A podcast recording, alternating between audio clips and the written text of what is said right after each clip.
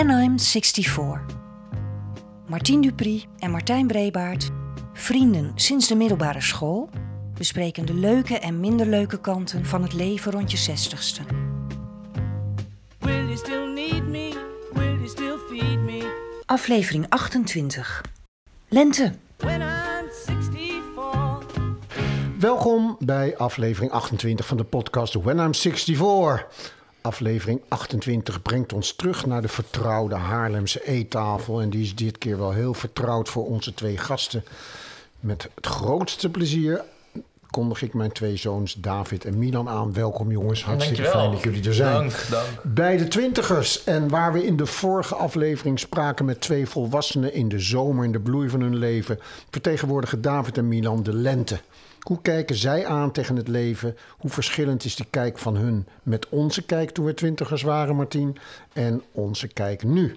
We verheugen ons op een gesprek waarin ook de vraag die Marijn voor de zonen bedacht aan de orde komt. Maar eerst. Ja, zeg Martijn, eh, heb je nog wat meegemaakt? Ja, Martien, het is eh, mijn vakantie. Dat zegt Ja, jou niks, nee. maar eh, als eh, Mijn leraar- vakantie wel, maar mijn vakantie... Ja, meivakantie. Ik heb twee weken meivakantie.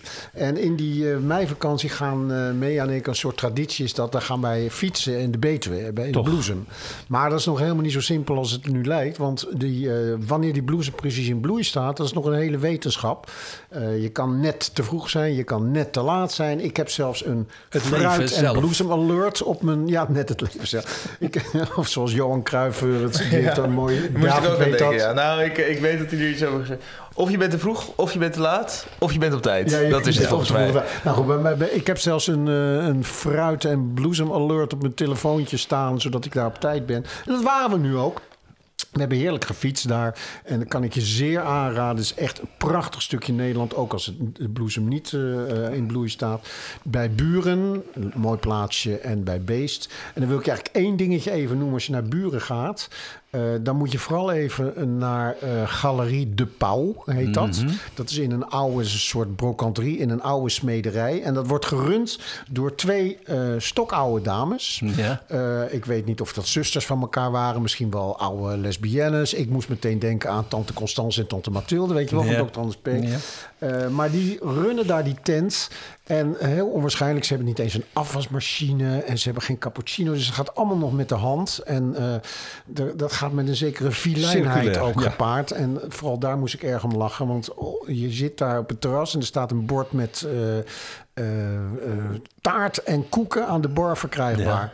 En er is een, een dame die zit naast mij en die loopt naar die bar toe. En ik toevallig achter haar aan en die vraagt... nou, ik zou, ik zou graag een koek willen bestellen. Waarop dat vrouwtje zegt... Koeken? Ja, die hebben we niet hoor. Hoe komt u erbij? dus op zichzelf al Ja. echt een reden om naar buren af te reizen. Je moet niet te lang wachten, want ik denk niet dat het een Het is attractie geen, is eh, toch- die nog heel lang zal bestaan. Maar de pauw in buren. De pauw in buren, oké. moet, je gaan, ja. moet je gaan doen. Oké, en jij ja, dan. Martien? Nou, eerst even over die bloesem nog, nog, Oh, even. ja, ja, Ik moet aan de tuin beginnen en Marianne heeft bedacht dat er een prunus in moet. En het is Marianne maar niet aan de verstand te brengen dat die bloesem het ten hoogste 1, 2 weken doet. En daarna Ja, zit je nee, tegen een kale of groene boom aan te Ja, kijken. nee, maar het is zo grappig. Ja, We hebben er geen tijd voor. Maar ik, ik heb vanmiddag in het tuin... Nee, echt waar. Ik heb vanmiddag in het tuincentrum met een prumus in mijn handen gestaan. Ja. En zeker nu is het niet handig om te kopen. Want de bloei is eigenlijk net voorbij, die is voorbij. zeg maar. Dus je koopt een hele sneuwe plant die, uit, die uitvalt als je hem oppakt. Ja. Dus eh, dat zou ik niet doen. Goed, we nemen dit op op. eh, de overgang is wat groot, maar we nemen dit op op 4 mei. Ehm, en dan denk ik onmiddellijk aan eh, de Damschreeuwer, eh, de dodenherdenking in 2010. Ik weet niet of jullie daar nog enige herinnering aan hebben. Zeker. En wat, is, eh, wat, wat, wat wil ik daarover zeggen? Nou, ik ben niet zo anti-monarchie als ik wel zou moeten zijn. Ik zie de voordelen er eerlijk gezegd ook wel van in. Marianne staat daar, laat ik dat nou eens heel vriendelijk uitdrukken, wat meer gereserveerd in. Wat haar betreft mag de koninklijke familie nog vandaag eh, vertrekken. Wij zitten, ja, wij zitten daar in 2010 voor de tv. We kijken naar de herdenking. En we zijn stil tijdens de twee minuten stilte. Maar ook eh, tijdens de schreeuw en de paniek die daarna uitbreekt. In die stilte kijkend naar een koninklijke familie die op een ja, wat wonderlijk drafje omringd en opgeduwd door eh panikerende beveiligers eh, wegrent. Sprak Marianne de historische woorden vanaf de bank.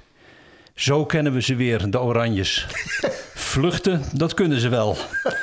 Op de een of andere manier is het gezag van Willem-Alexander na die opmerking nooit meer op het oude niveau gekomen. Sowieso tanende, heb ik begrepen. Maar Ja. Toch ben ik altijd wel weer blij als het goed gegaan is. Sindsdien. Heb je dat ook? Want we hebben nu ook net met z'n vieren naar die. naar Nou, die ik heb toevallig vanmiddag, je weet, ik ben gek van begrafenissen en ik, eh, tenminste hoe dat uitgevoerd wordt. Ik heb toevallig vanmiddag weer even gekeken naar de begrafenis van Juliana. En daar donderde Bernard bijna eh, de crypte in. Ja, ik, kan dan, ik heb dan weer vijf minuten lang de, een heel gelukkig leven. Die, dam, die damschreeuwer, was dat, was dat nou uiteindelijk? Was dat een. een, een Zijn, zijn, eh, zijn, zijn advocaat was Theo Hiddema.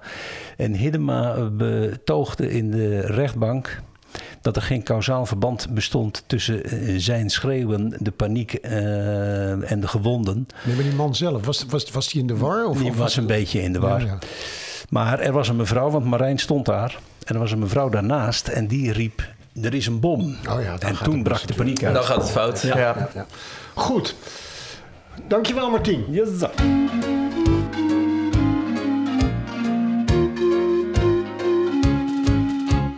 Martien, zullen we dit keer eens beginnen met de brief van jouw dochter Marijn? Jazeker. Die is namelijk op vakantie.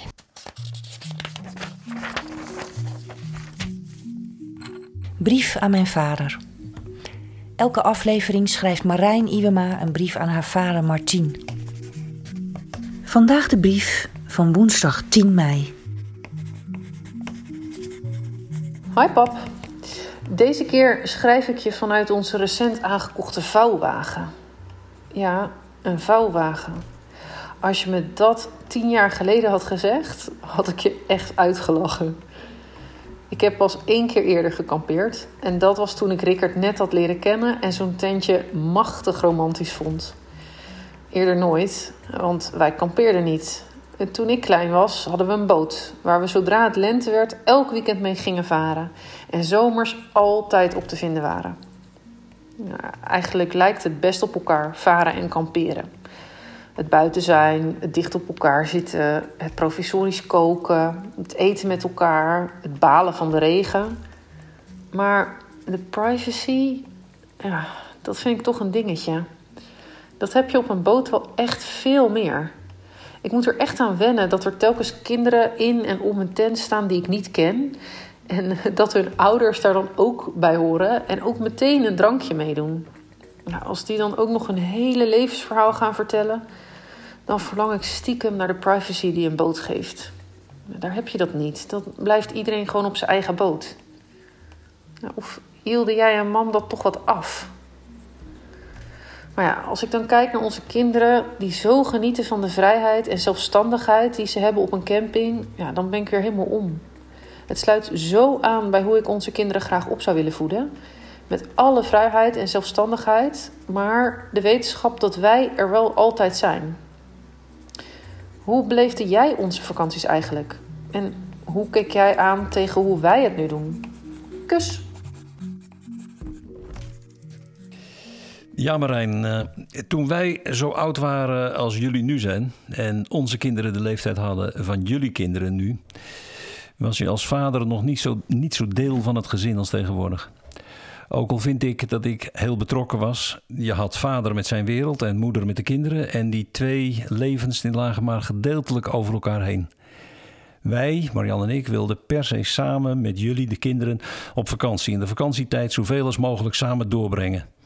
Ouders die met de kinderen naar de camping gingen, omdat als de kinderen het naar hun zin hebben, heb jij ook vakantie, vonden wij ouders met een bedenkelijke instelling. Vakantie voor ons was nou juist in afwijking van de normale weken samen zijn. Samen herinneringen maken, samen gelukkig zijn.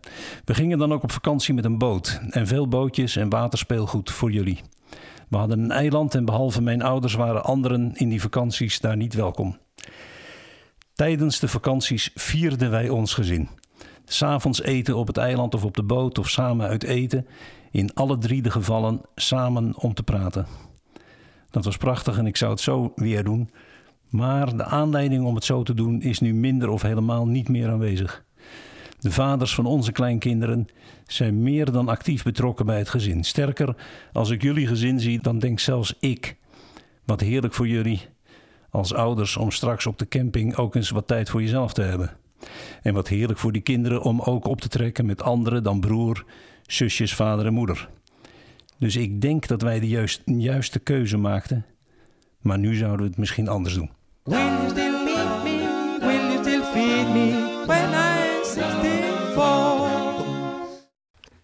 Tegenover mij, net al gezegd, David en Milan. Hoe vaak hebben wij hier al niet aan deze tafel gezeten, jongens? En inmiddels zijn jullie de twintigers die jullie zijn geworden. En daar ben ik natuurlijk heel trots op. Maar jullie zitten hier omdat wij, eh, nou, verleden, vorige aflevering natuurlijk met de zomer gepraat hebben. Jullie vertegenwoordigen de lente. En we hebben afgesproken dat we het gesprek beginnen met de vraag die Marijn voor jullie geformuleerd had. Dus die laat ik nog even horen. Nou, Milan en David, ja, ik merk dat ik me nogal opwind over, over de generaties voor ons. Die, het- die het, misschien ben ik wel afgunstig of eh, misschien wel jaloers, maar ja, die hadden weinig zorgen in mijn eh, beleving. Die hebben er goed van genoten, dat ook een goed recht was. Maar in dat genieten hebben ze ook nogal wat eh, ja, kapot gebanjerd, zal ik maar zo zeggen. Stikstof, veel gebruikt. En wat blijft er over voor ons? En daar kan ik me wel over opwinden. En ik vraag me af, David en Milan, hoe jullie daarin in staan. Of jullie daar ook eh, je boos over maken. En wat ga je er tegen doen? Nou mannen, Ja, nou, ik, ik zal hem beginnen. Ehm, ja, ik, het eerste waar ik aan dacht toen ik de vraag hoorde... is dat ik me niet zo kan vinden in een beetje... Ja, bijna die woede naar eh, voorgaande generaties. Ehm, omdat ik een beetje het gevoel heb dat voorgaande generaties... in die tijd misschien een beetje naïef of onwetend waren... over de, de, nou, de duidelijke overconsumptie... en waar dat allemaal toe heeft geleid... waar we vandaag mee hebben te kampen... Eh, waar ik wel boos of eerder misschien verontwaardigd over ben, is eh, de mentaliteit van veel mensen die het in die tijd hebben verpest. Dus toch wel gewoon de oudere generaties. Die vandaag de dag eigenlijk heel erg niet meegaan met de progressieve bewegingen die bijvoorbeeld tegen klimaatverandering eh, proberen te strijden. Ehm, dus ja, dus niet, nee, ik ben niet per se boos op, op individuele mensen of generaties in die tijd, maar meer op, ja, mensen van nu en de grotere politieke bewegingen en bedrijven bijvoorbeeld in die tijd die wel al donders goed wisten wat er allemaal aan de hand was, maar die dat een beetje hebben verzwegen. Nou, heel toevallig zitten er twee mensen van die oudere generatie aan tafel. Dus eh, ik vind het eigenlijk wel leuk om even meteen aan Martien. Eh, herkennen wij dat, wat Milan zegt? Voelen wij ons schuldig of was het in onze tijd echt minder urgent? Het was minder urgent, maar als je daarover nadenkt, dan eh, mochten wij toen ook al niet verspillen. En verspillen was de kraan lang open laten staan, eh, geen idee. Eh, maar veel vliegen was niet verspillen. Veel autorijden was niet verspillen. Eh, nee. En bovendien was het al heel gauw geitenwolle sokken natuurlijk als je daar wel iets van aantrok. Dat is het volgens mij nog steeds. Is het zo? Nou, dat Als ik je, nu, als je, ja, als je nu zegt, ik, ik zag, ik hoorde net jij aan Milan volgens mij vragen, wil jij havermelk? Dan heb ik zelf ook nog als eerste reactie, jemig, moet dat? Oh ja. Ja. Maar eigenlijk is dat heel erg geitenwolle sokken, Ja. denk ik. Want ik denk dat bij eh, de, de generatie waar wij in zitten... is havermelk eigenlijk de enige melk die nog gedronken wordt ongeveer. Dus in dat opzicht is het wel... Dat is wel echt veranderd hoor, denk ik.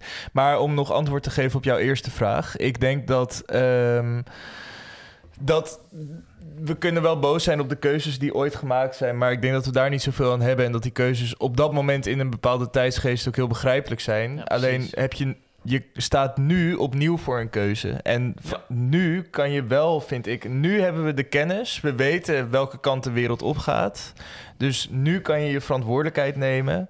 Ehm, en ik vind, nou ja, onze moeder Ziggy, die, eh, die heeft heel duidelijk voor, eh, voor een bepaalde kant gekozen. Die wil echt graag een leefbare planeet achterlaten en die is daar veel mee bezig.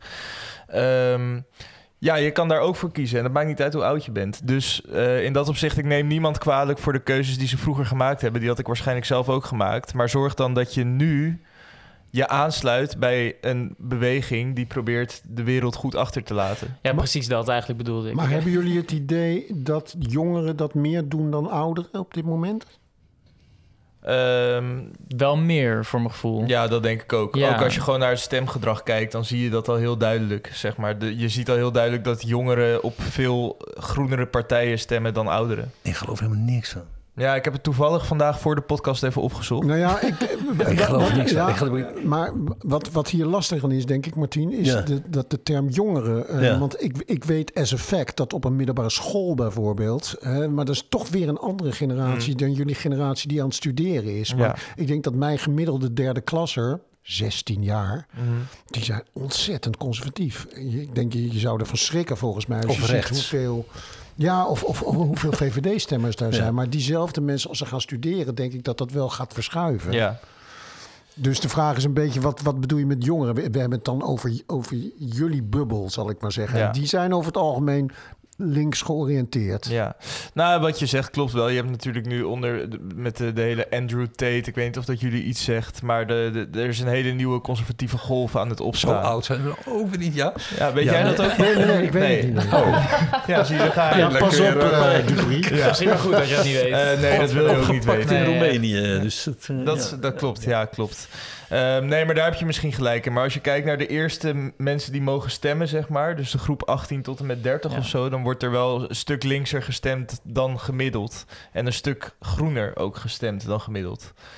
Ehm, dus in dat opzicht, de mensen die nu oud zijn en niet groen stemmen... die neem ik het wel kwalijk.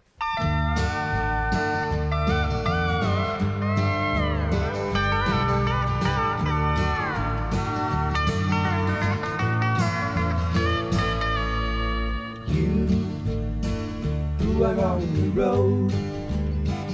Must have a code that you can live by, and so become yourself.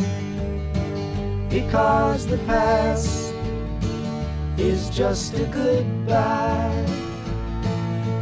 Teach your children well.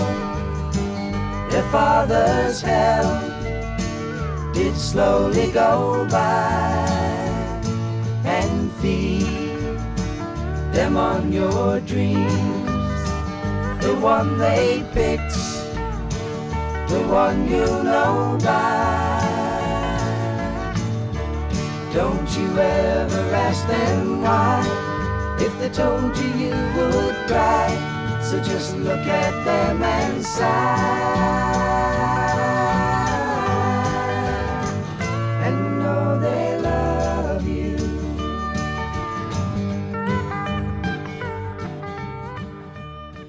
Wat, wat, wat ik gro- een groot verschil vind, Martien, wat was het 1967 rapport van Rome, kan ik me echt nog herinneren.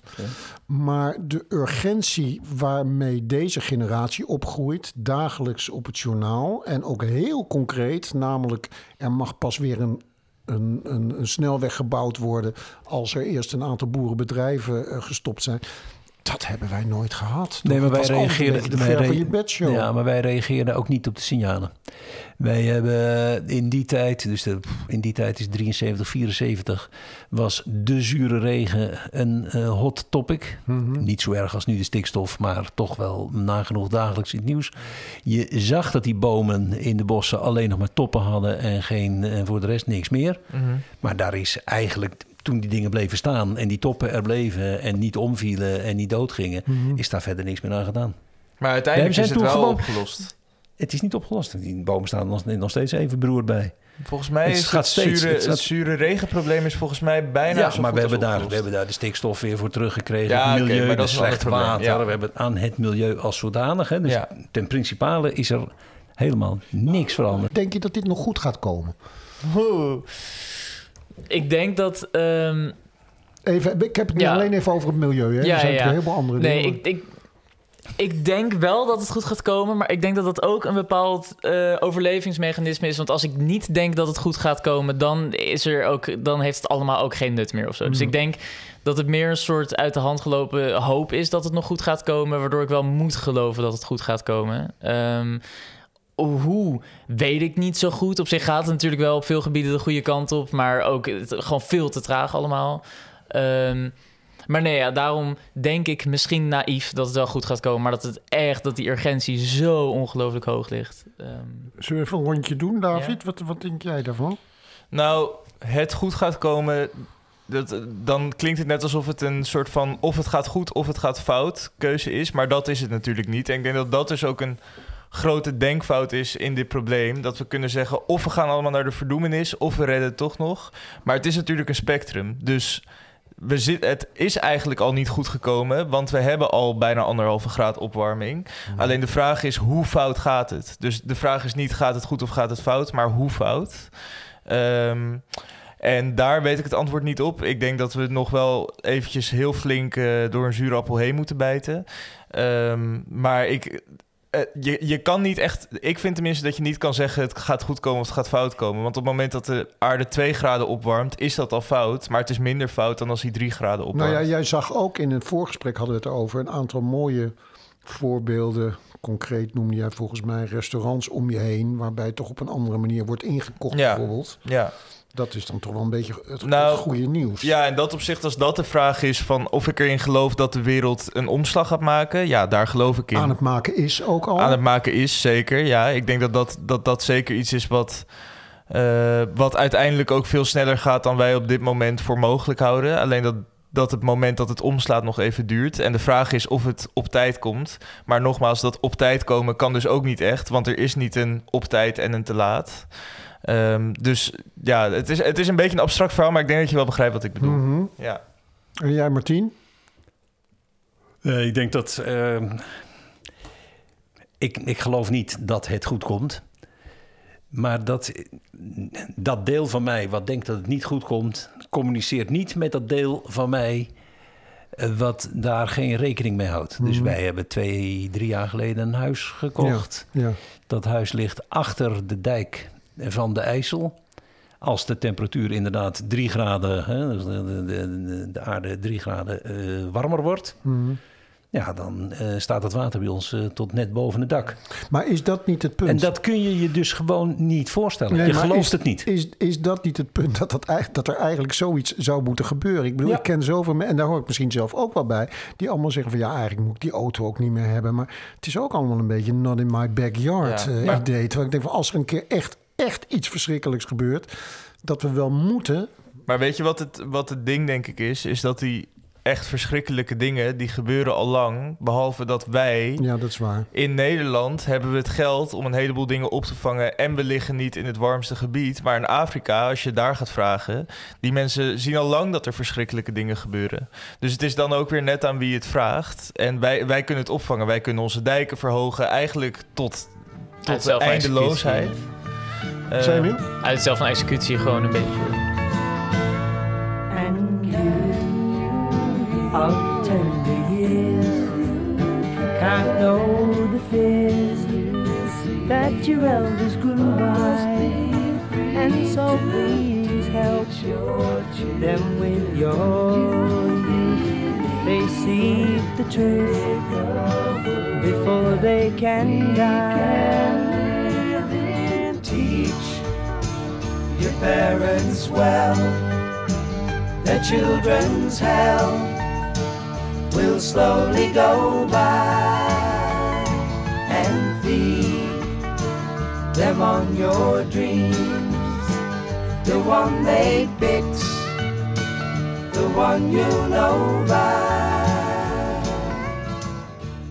Is het probleem niet ook dat mensen gewoon veel te veel eh, alleen maar voor zichzelf eh, zijn gaan praten? Het egoïsme, zal ik maar zeggen. Ja, ik, denk dat dat eh, komt omdat er bij iedereen twee werelden naast elkaar leven. Dat wat ik wil voor mijn privéleven en dat wat ik wil voor de maatschappij. Dat zijn twee totaal gescheiden werelden geworden. Ik wil gewoon comfortabel Geworden, leven. ja. Ja. ik wil gewoon comfortabel leven. Ehm, en als mijn leven comf- meer comfortabel wordt doordat de boel thuis geïsoleerd is en er, eh, hoe heet die dingen, zonnecellen op het dak liggen, dan doe ik dat wel. Maar ik doe dat niet. Ik, ik spreek nu even voor de Nederlander. Ik doe dat niet voor de maatschappij. Ja, dat is eigenlijk jammer. Ja, ik denk dat de, uiteindelijk, de, de, de uiteindelijke hoop die ik heb, is dat er uiteindelijk of iemand of een partij of wat dan ook opstaat, die dus het eerlijke verhaal aan de man kan brengen die nu dus op BBB en op eigenlijk wat de mensen die vroeger PvdA stemden, die nu dus allemaal BBB stemmen of eh, Forum of PVV, als je die mensen weer het eerlijke verhaal kan vertellen, dan denk ik dat er wel echt hoop is. Alleen dat is iets wat tot nu toe echt helemaal niet lukt. Maar ja, ik weet het niet hoor. Het eerlijke verhaal. Ik bedoel, dat, dat probeert D66 om maar eens wat te noemen ook. ja, maar dat is dus zijn precies de het grootste vijanden. Ja, dat is het probleem dat dat dus nu niet lukt. Dus ik denk dat daar echt het probleem nu zit. En of dat uiteindelijk opgelost kan worden, is een hele moeilijke vraag. Daar hebben we nu ook tekort voor. Eh, maar ik denk wel dat de oplossing, dat daar echt de winst te behalen valt.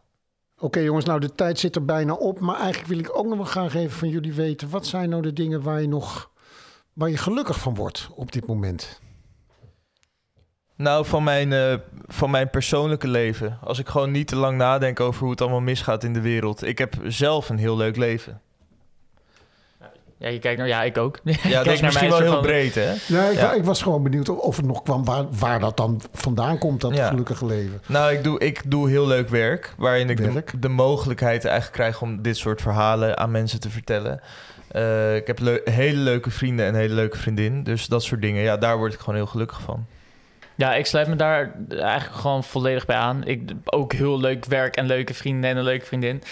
Ehm, ik merk, dat heb ik al mijn hele leven, dat, dat ik ook vooral heel erg geluk haal uit echt de, de super, echt de kleinste suffe dingetjes, zeg maar. Dus dat het dan bijvoorbeeld dat ik op een gegeven moment op een balkonnetje zit met koffie en dan zo'n beetje, daar kan ik heel gelukkig van worden. Of dat ik dan muziek maak met de band en dat we dan een nieuw couplet bedenken waar we enthousiast over zijn. Het zijn dat soort kleine dingetjes waar ik echt dan voor een langere tijd ook echt gelukkig van kan maar zijn. zo. jullie een Dus beetje dat- wat Martien net zei? Dat, dat dat persoonlijk leven, zal ik maar zeggen, los staat van het maatschappelijk leven. Als ik het even zo mag Ja, samenvatten. heel erg. Ja, ik herken dat heel erg. Ook omdat ik het gevoel heb dat de maatschappelijke problemen nu zo overweldigend en groot zijn dat Ja.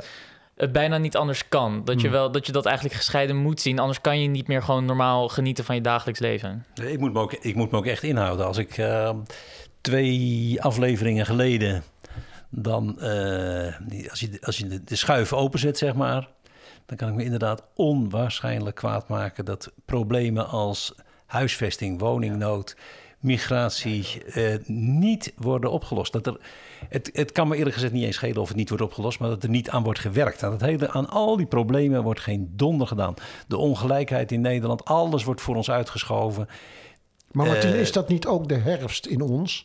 Dat wij zien van dit, Nee, dit, dit is, wordt dit al is, 60 dit is, jaar niet opgelost. Dit is 13 jaar eh, Rutte. eh, ja, het, gaat- het gaat niet om de man zelf, maar de, de sfeer van... jongens, laten we het er nou niet over hebben. We schuiven het nog even voor ons uit. Laten Ja. we, dus ik, hij is alleen maar een afspiegeling van hoe de maatschappij zich voelt... en hoe we allemaal in, eh, in het huiselijk eh, genot zijn geschoten. Maar dat is denk Geluk. ik ook, Martien, dat het, het probleem wat we in Nederland hebben... is dat er gewoon te veel mensen zijn die het goed hebben... en die het eigenlijk niet interesseert hoe het met de rest gaat. En dat is, een, dat is dan een hele cynische conclusie. Maar ik denk wel echt dat dat zo is. Dat er gewoon heel veel mensen zijn die denken... als ik op de VVD stem, betaal ik minste belasting. En ja, dat de ongelijkheid groter is geworden de laatste 13 jaar... en de toeslagenaffaire Nee, in Groningen. Omdat wij geloven wat ons wordt voorgeschoteld. Wij Nederlanders geloven wat ons wordt voorgeschoteld. dat het met de hardwerkende Nederlanders goed gaat. Maar ik zie dagelijks dat mensen die hard werken. Aan één salaris niet voldoende hebben. Maar dat, dat lang niet iedereen maakt dat mee. Jongens, het is niet zo vrolijk toch weer, maar ik heb het geprobeerd. maar, Nee, maar god, dat maakt jou. Maar we, geluk, zijn wel gelukkig in het leven. Ja, Dus- je maakt mooie muziek. Ja, en- maar wat maakt jou gelukkig dan? Want eh, dat hebben wij niet gehoord. Nou ja, ik vind er wel een enorm verschil tussen eh, de, waar, waar ik gelukkig van werd toen ik 23 was. Eh, inderdaad, eh, dat, dat herken ik heel erg. Goede, goede vrienden enzovoort. Ik vind dat je nu echt een heel veel meer moeite moet doen om dat, eh, om dat gevoel op te... En daarom denk ik van ja, dit, ik, ik, dat is wel mooi, is ook wel rond. Ik voel hier ook wel het verschil tussen de lente en de herfst.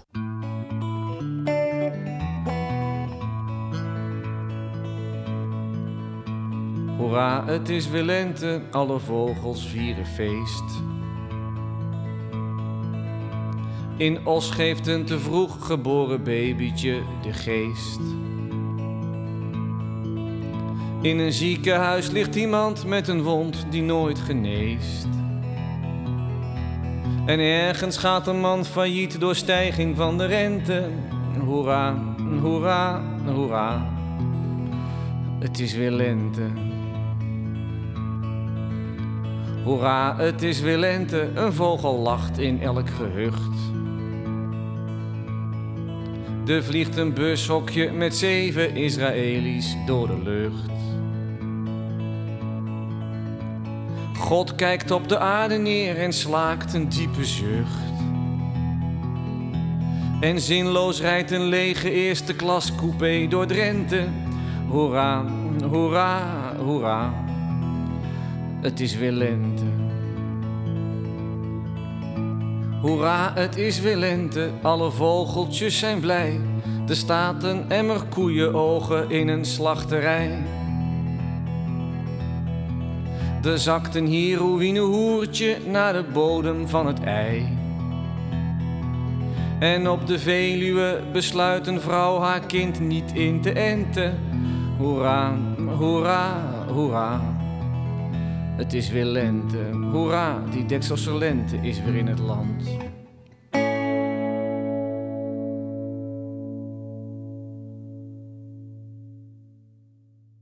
We gaan naar de quote van Coot.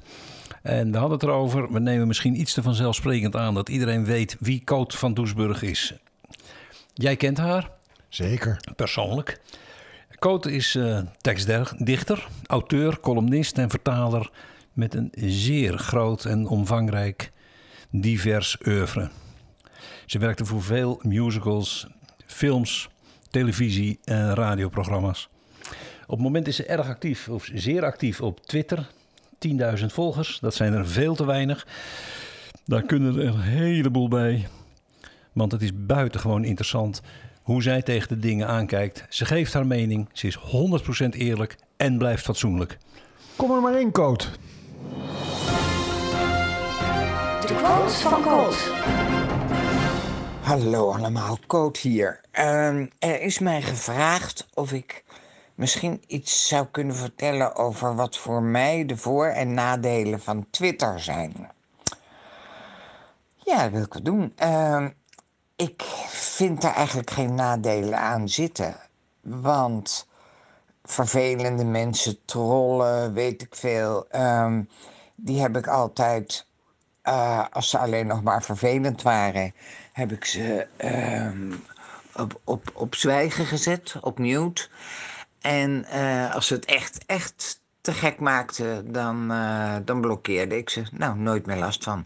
Dus ik heb eigenlijk alleen maar een grote kring ontzettend gezellige mensen. Die, eh, die vaak reageren en waar ik soms gewoon ook echte gesprekken mee heb.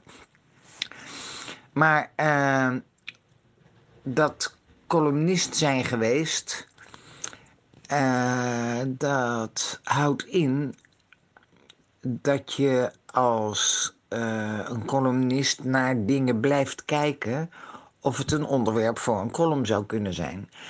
En eh, ja, dus ik, ik ben die blik nooit verloren. Ik heb geen columns meer, maar eh, ik, eh, ja, ik, er vallen mij dingetjes op en dat wordt dan een, een, een heel klein kolompje, een twitje. En eh, zo lijkt Twitter eigenlijk wel voor mij gemaakt.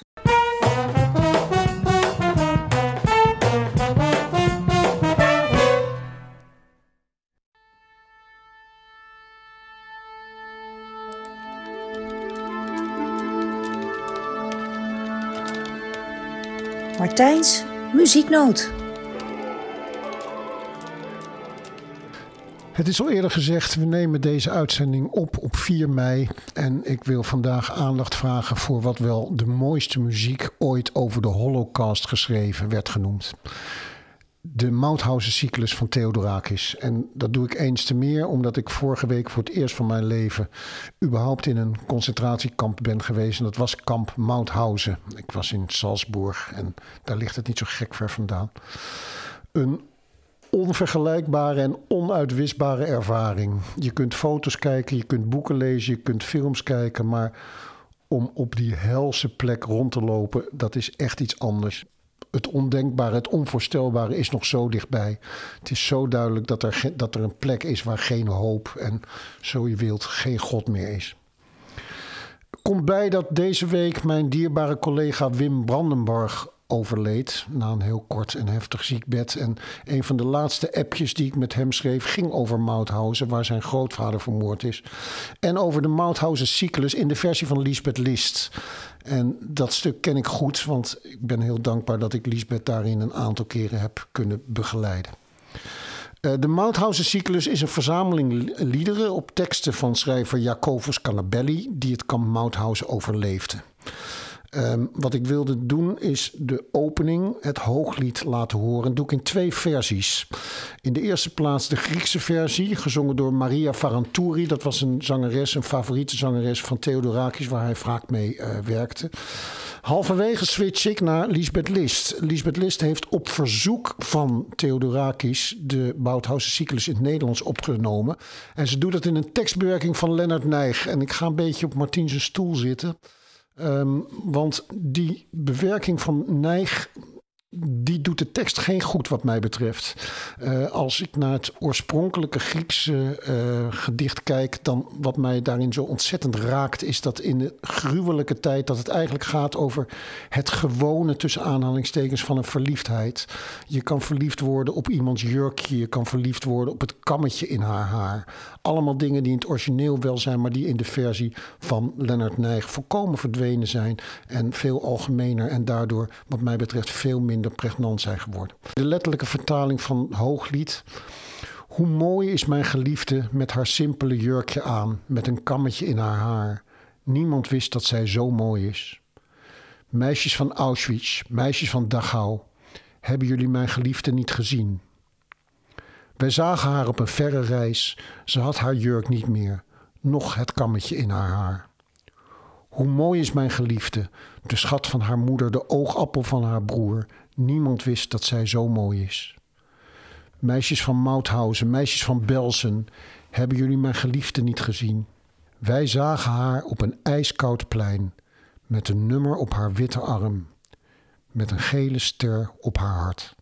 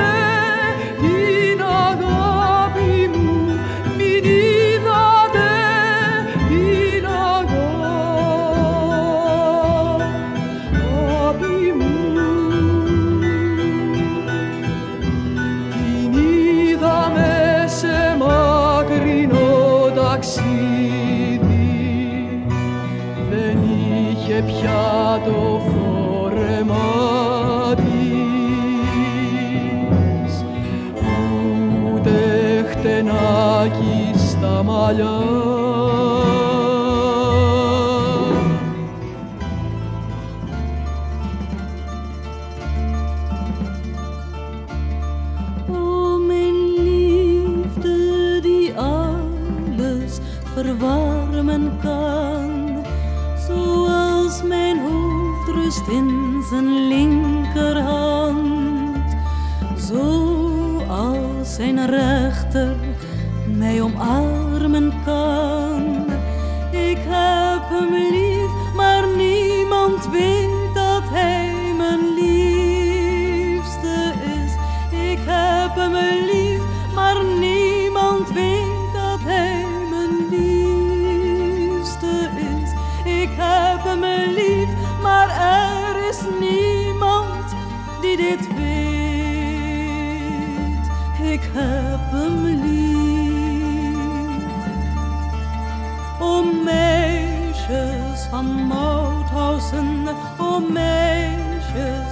meisjes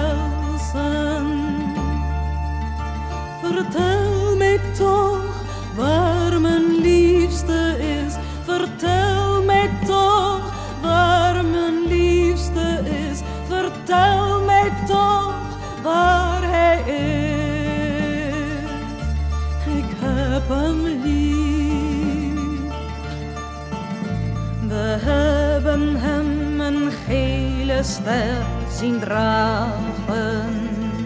Hij kreeg hier geen antwoord op zijn vragen. En nooit zal hij hier een antwoord krijgen.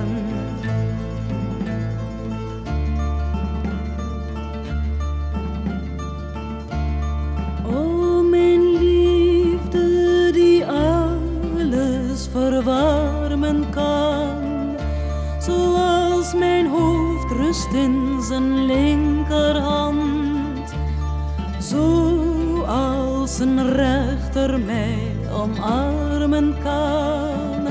Ik heb hem lief,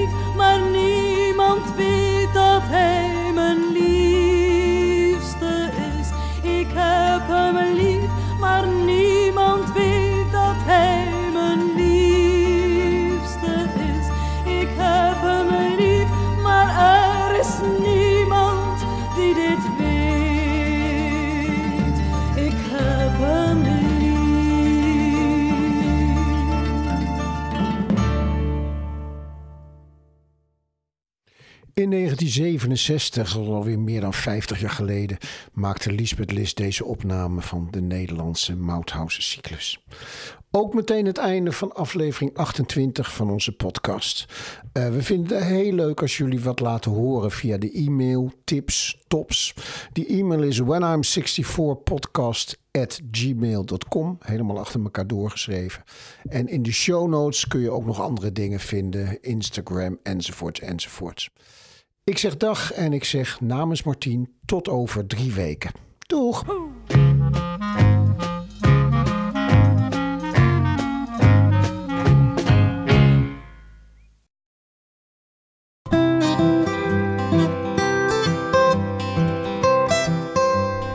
Vind je dit een leuke podcast?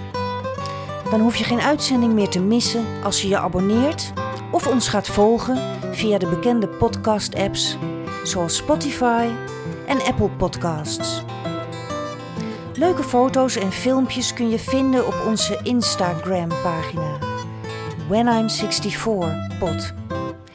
Reageren kan via de mail whenI'm64podcast@gmail.com. Heb je dat, Martien? Ja, dat gaat lukken.